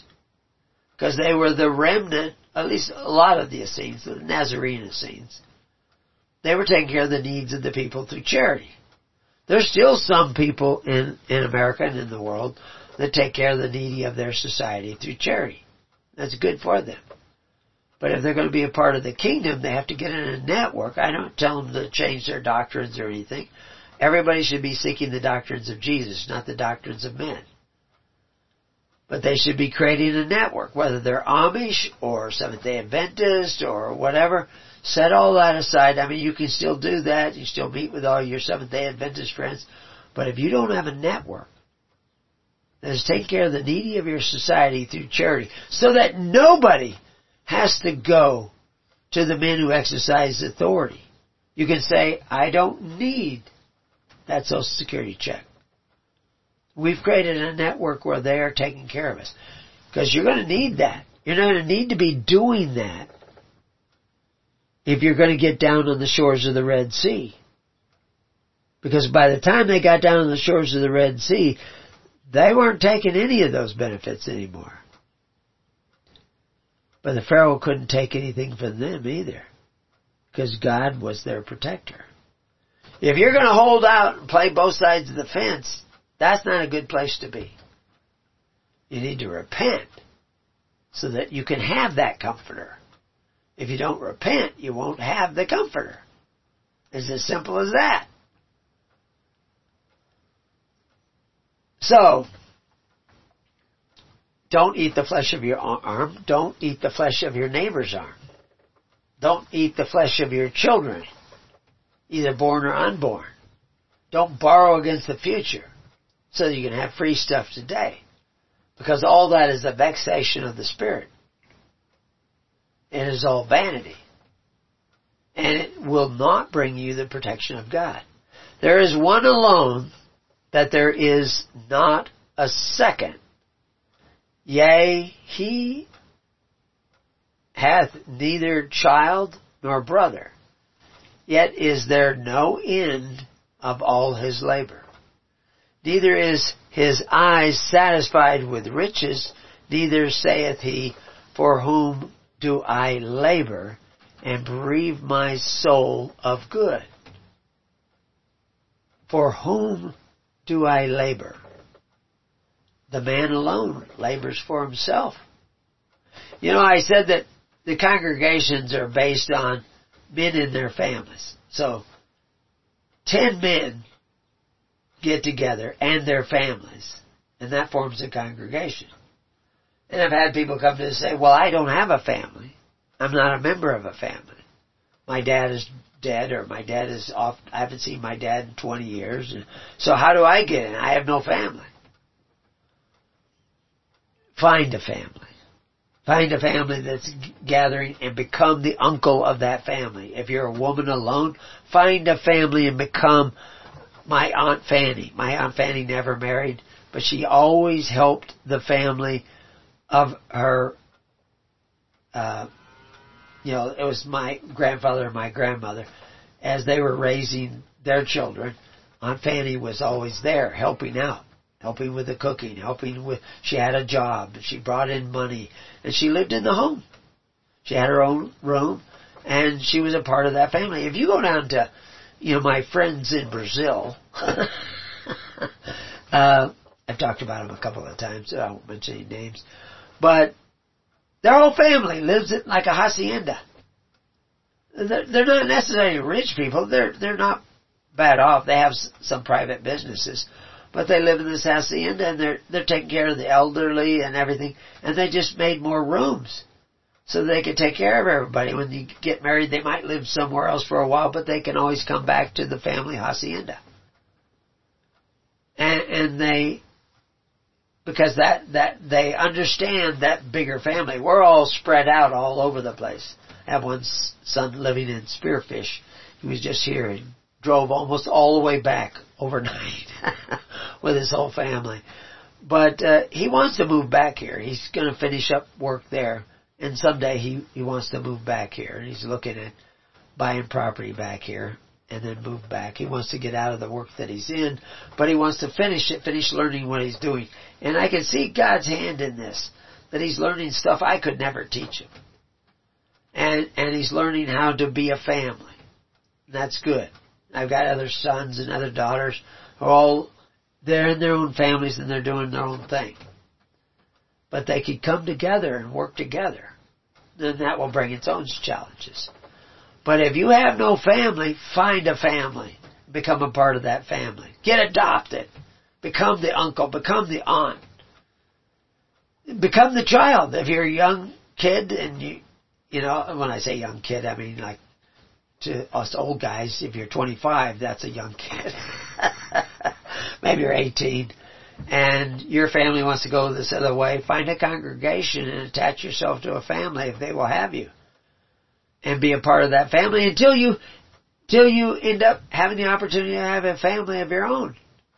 I mean, you're not, we're not saying bind with, I mean, you could bind yourself with a legal contract, but you don't need to do that.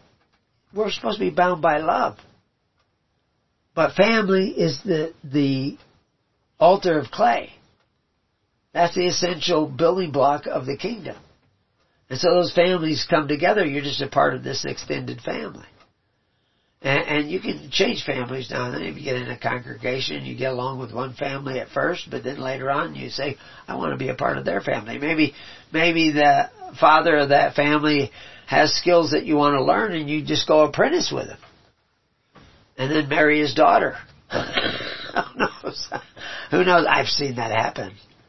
So, but you just work that out. But family is key. And that's how you get in a congregation. And that's how you form a congregation. You form it with what you got. You, it's people coming together. And when you, when you sign a document that says that you accept this individual as a minister, all you're doing is giving him his underwear. We talked about that briefly. If you haven't gone and read the article, you don't know. They were not sewing the underwear. They were giving the minister covering that now he can say, I'm a minister of this family and this family and this family. You can change that anytime you want. Nobody's, you're not bound into any contract, but you've given him covering. In this day and age, that's going to be really important. Because they're going to come after you and say, are you a minister? Did you file a 1023? No. I have two or more witnesses that say I am their minister. And that makes you a minister in the law. And that's why we wrote the Free Church Report so you can see all that. But if you haven't read all those things, you may not get it. And even if you have read all those things, you still may not get it. But that's why we have documentation because the documentation is a witness that you have chosen this individual as a minister. It doesn't bind you. It doesn't bind anybody. Actually, it binds the wicked people of the world. They have to accept you as a minister of a religion and that gives you some protection. But ultimately, the protection you again you're going to want is the comforter down there on the shores of the Red Sea, uh, at the Gulf of Aqaba. So the idea that there's one alone that only works for himself. He goes on to say in verse 9, two are better than one because they have a good reward for their labor. They're working together. Now, those two could be a husband and wife. They could be friends. They they could be, you know, uh, two families in a congregation, three families in a congregation. If two are better than one, three are better than two, and four are better than, and and then two you got a congregation. Then you create an intimate relationship by helping one another. And if you come to your congregation and you have a tithe, a first fruit offering, and you say, I have this offering to give to my congregation, but nobody in your congregation needs anything, you can give it up to other congregations. Every congregation is a source of charity. And every family is a source of charity. Moses didn't say you give the first fruits of your labor when you see a need. He said give the first fruits of your labor. Now that's between you and God what it is. Nobody's going to come and tax you. And even if, if we came to you and say, well what do you owe according to what you think God is saying in the, in the text? And you say, well I owe you three sheep. And I said, so can you give us three sheep? I don't need three more sheep. And you say, no I can't. I don't have it to give. I can, I can give you one sheep. I am directed by Jesus Christ to say paid in full.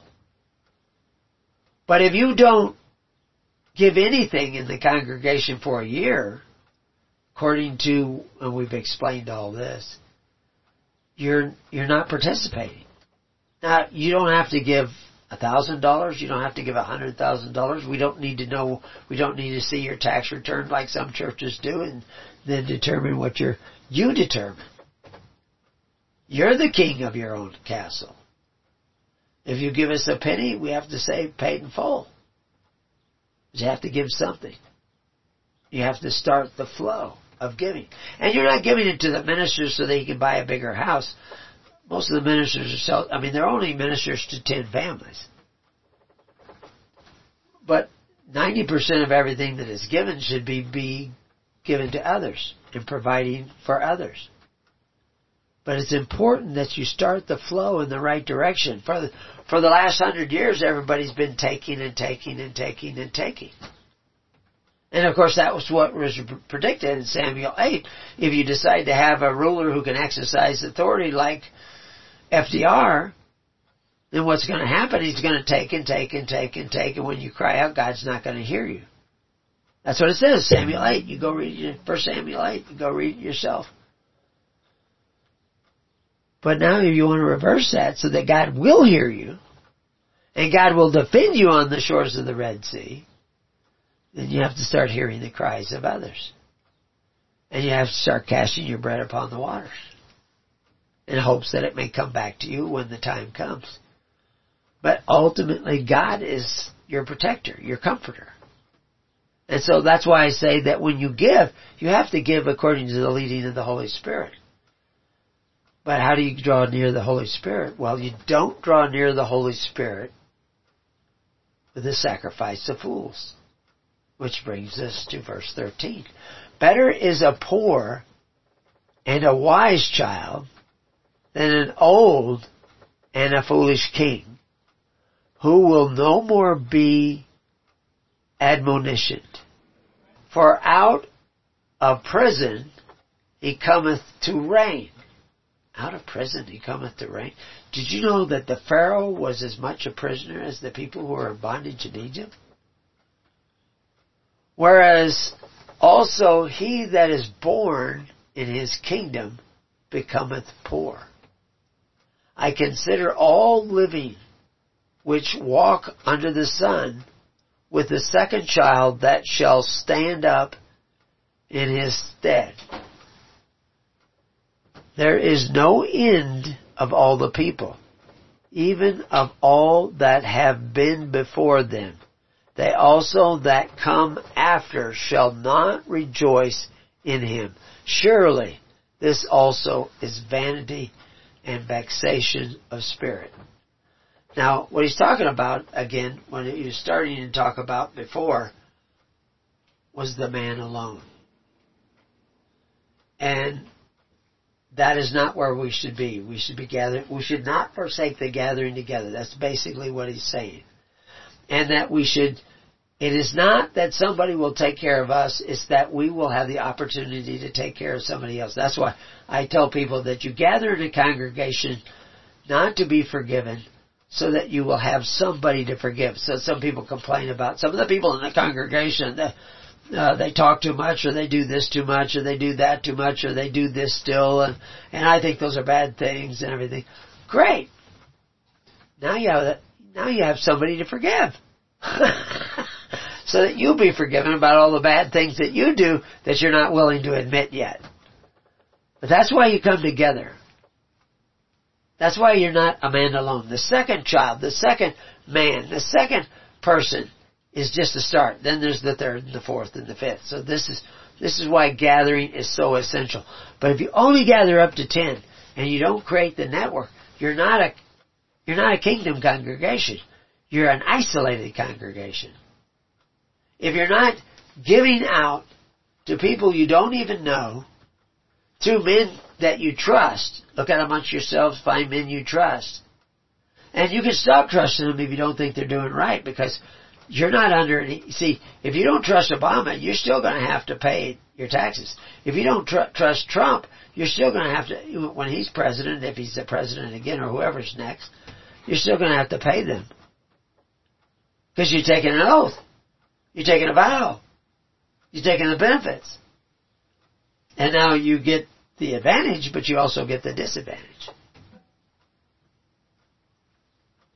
So, very important to understand these things. Ecclesiastes 5, you know, I, I did put kind of a summary over there on the side panel, uh, warns about uh, foolish sacrifices uh, of the temple, which began with Saul. And I have a link there to our article on Saul. Everyone needs to understand without fervent charity at the altars of God, life will degenerate. And I have at least three links in that sentence right there. So you can go find out what fervent charity is and what, why life will degenerate. You, the people will degenerate. The vision of Moses in Exodus was not mindless rituals, not getting yeast out of your house. Uh, all these things had other meanings. Like I say, all the words, almost every word in the Hebrew language has more than one meaning, an abstract meaning and an actual physical meaning. Reins, the same word for reins is the same word for kidneys. And when I say reins, I mean reins of control. You, you might have actual reins of a horse, but it may mean just that you have control of something. So, the fact that the Levites were given the kidneys, they weren't given the kidneys, they were given control of the sacrifice. So they, it was burnt up and given to the woman. It was a burnt offering because it was a woman offering, a fire offering. It was given to the woman who is taking care of the needy of society, but not like the turtle dove goddess of Sumer who forced the offerings of the people. These were free will offerings, which is why they specifically tell you in Exodus that all the offerings to the altars of God had to be free will offerings. And the control of those offerings was, when they were burnt offerings, were given to the Levite to take care of the needy of society. It started with the first fruits offerings and there were other offerings and we go through all those different offerings. But basically this was to jumpstart a social safety net has nothing to do with burning up sheep, has to do with a social safety net, net based on free will offerings, which is charity.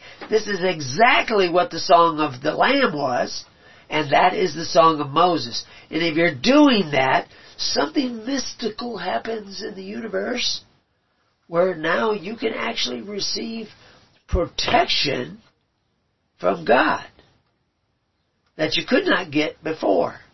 A comforter, a Holy Spirit, a big angel.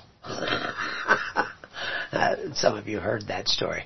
That, that can protect you and, and protect your family. But you can't do it to get the protection. You have to do it because you care about others. That you want to see a nation operating by fervent charity rather than all the nations of the world that we see today operating by force, fear, and fealty. That's the kingdom. And you can only find that if you do what Christ said, and one of the things he said was sit down in the tens, hundreds, and thousands and take care of the needy of society. Most offerings made today, most welfare provided today are coming from the sacrifice of fools the foolish sacrifices of the people. And there's foolish sacrifices because you took a vow that you would give them 10%, 20%, 30%, whatever it is. Yeah, you actually, in the case of FDR, you start out with 1.5% social security and, and some sort of income, income tax if you made as much as $10,000, which if we look at US dollars today, that would mean that you would probably have to make over a hundred and twenty thousand, hundred and thirty, maybe two hundred thousand dollars in order to owe any income tax whatsoever. At that ten thousand, because you could buy three homes with solid maple floors and oak cabinets and dishes in the cupboards. You could buy three homes for ten thousand dollars.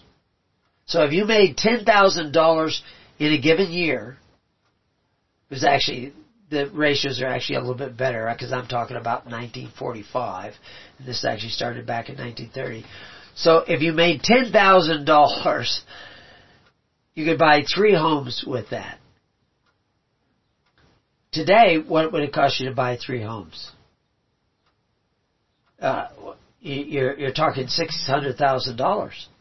You would have to literally make six hundred thousand dollars before you owed any income tax, and the only thing you would owe on Social Security is like one and a half percent, maybe three percent tops, because if you were self-employed. I'm not sure if you would have had to pay it if you were self-employed, but uh, you certainly do now.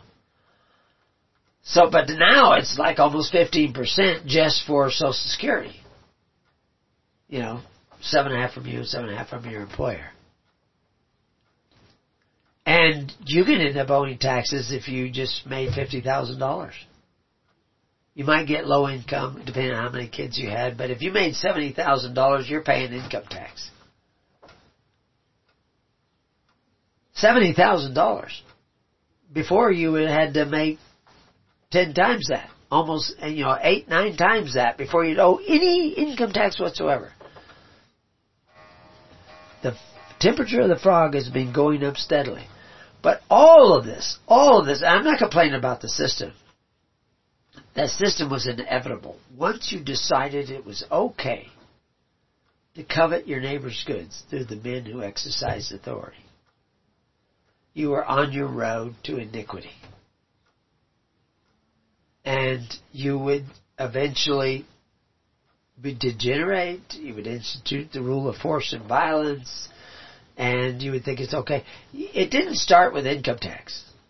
It started with public education, finance, through property tax. Now, a number of states, I'll just put this in as a side note, a number of states, uh, I mean, normally the county collects the property tax. You don't owe it to the county, but the county has been given the administrative authority to collect property tax which often pays for schools, sometimes hospitals, etc. What if you had a county that chose not to do that anymore? That's what Paul, when he was talking to the treasurer of Corinth, he was trying to get the treasurer of Corinth to operate like the kingdom of God. Where you could say, well, you owe a tax, but if you can only pay this much, we'd just say pay in full. And they would take care of all the welfare of Corinth through that charity. And that's what he was trying to talk them into doing. Now, I don't know if he ever considered it, you know, where he actually did it.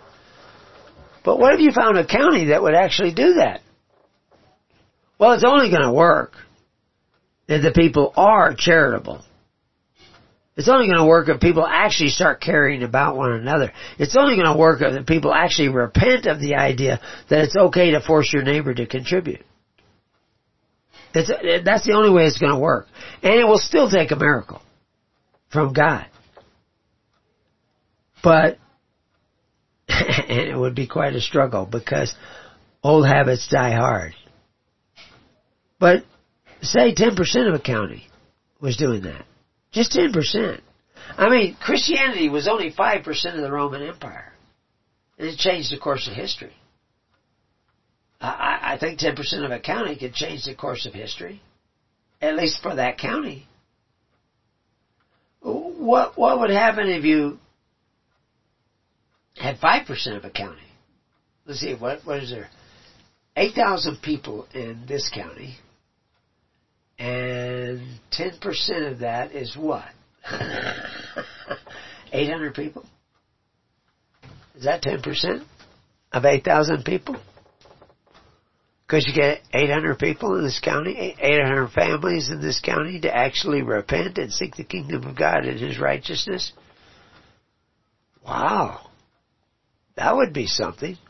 I think once you did that, if they were actually doing it, if they were dealing with fervent charity, you would see a lot more of the people of that county starting to say, well, you know, that's working. we ought to try that and you, you'll start getting more and more people doing it. And since we can't oppress this stranger in our midst, but, you know, counties are actually saying we're not going to collect the taxes anymore.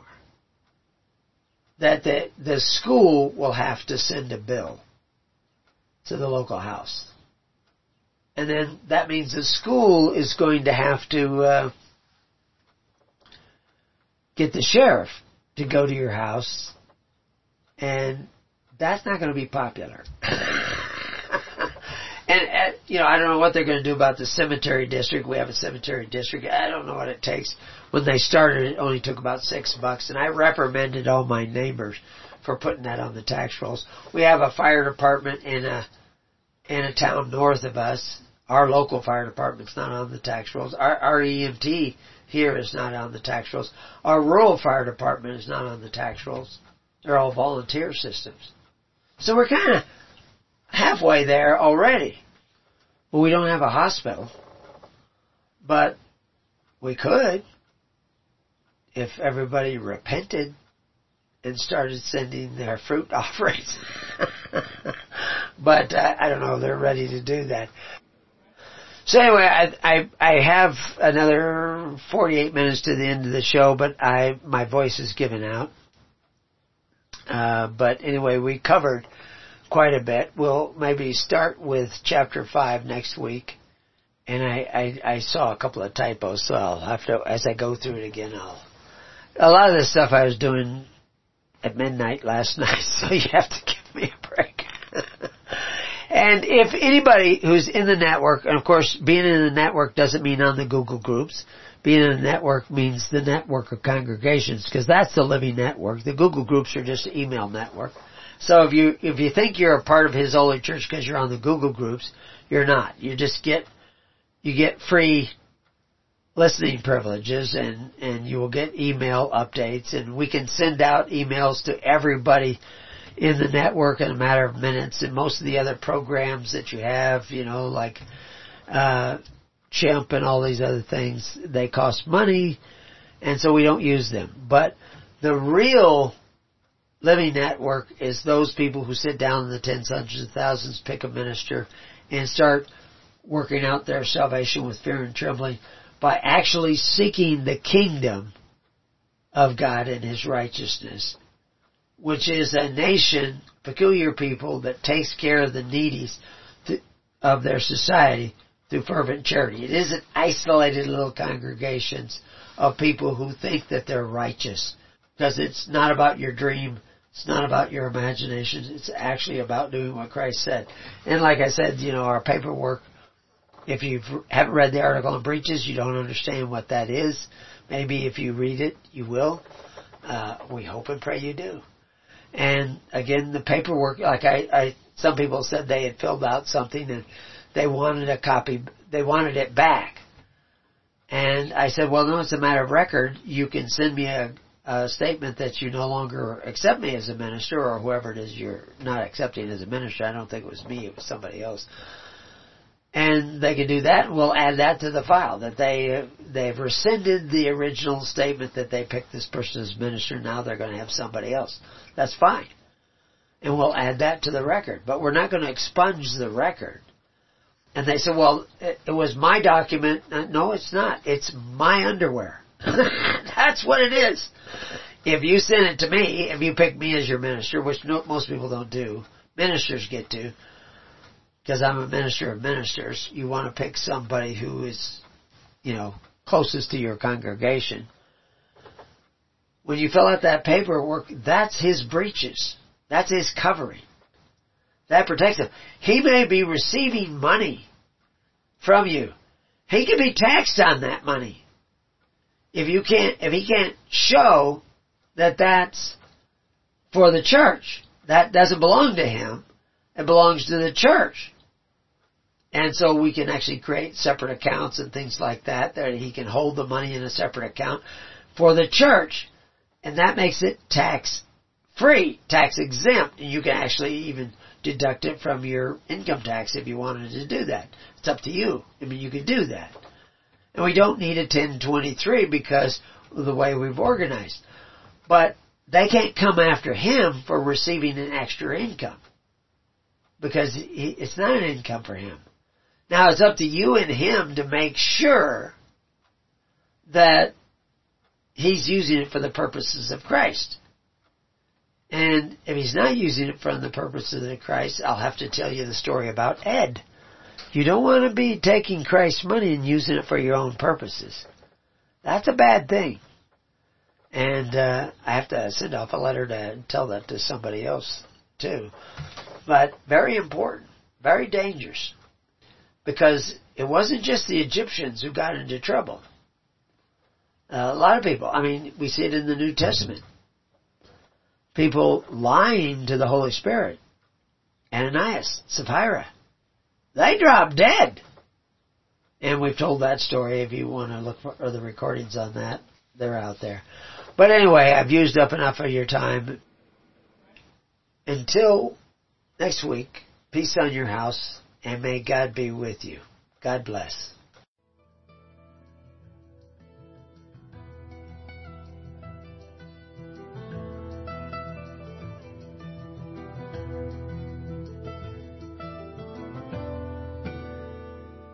You have been listening to The Keys of the Kingdom with Brother Gregory of His Holy Church. For more information on the educational ministry provided by His Holy Church and Brother Gregory, including services, counseling, lectures, books, and other audio materials, please write to His Church at Summer Lake, Box 10, Summer Lake, Oregon 97640. You can also find us on the web at www.hisholychurch.net.